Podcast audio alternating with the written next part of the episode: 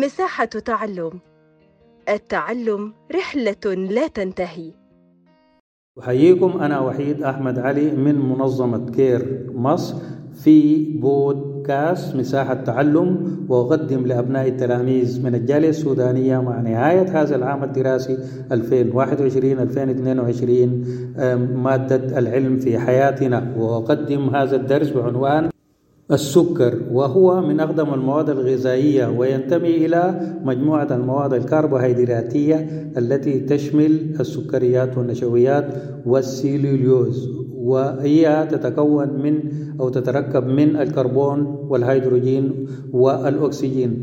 السكر في السودان من أول مصانع مصنع الجنيد وأكبرها سكر كنانة. أنواع السكريات هي أحادية مثل سكر العنب الجلوكوز وسكر الفاكهة الفراكتوز وثنائية مثل سكر القصب السكروز وسكر اللبن اللاكتوز وسكر الشعير المالتوز. أهمية السكر تكمن في الطعم ومصدر للطاقة ويستخلص السكر في السودان بالطرق التالية.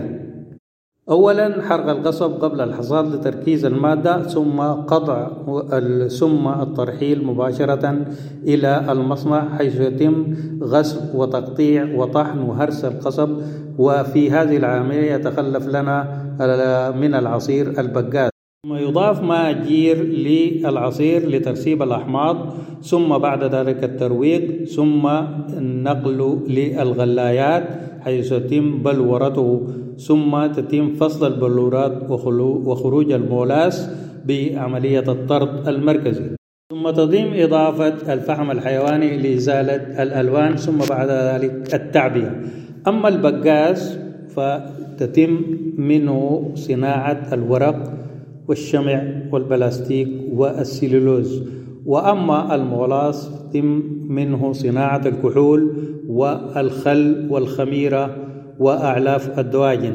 وأيضا هنالك العسل وهو أحد نواتج صناعة السكر. أما السكر الريفي اللي هو الجزري هو بني اللون وتكثر إنتاجه أو يكثر إنتاجه في الهند ويستخدم في الحلويات والشاي والقهوة. وهو غني بالفيتامينات وخاصة فيتامين ب وهو أيضا غني بعناصر النمو والصحة للأطفال وللحوامل والمرضع وأيضا من فوائده حماية تسوس الأسنان.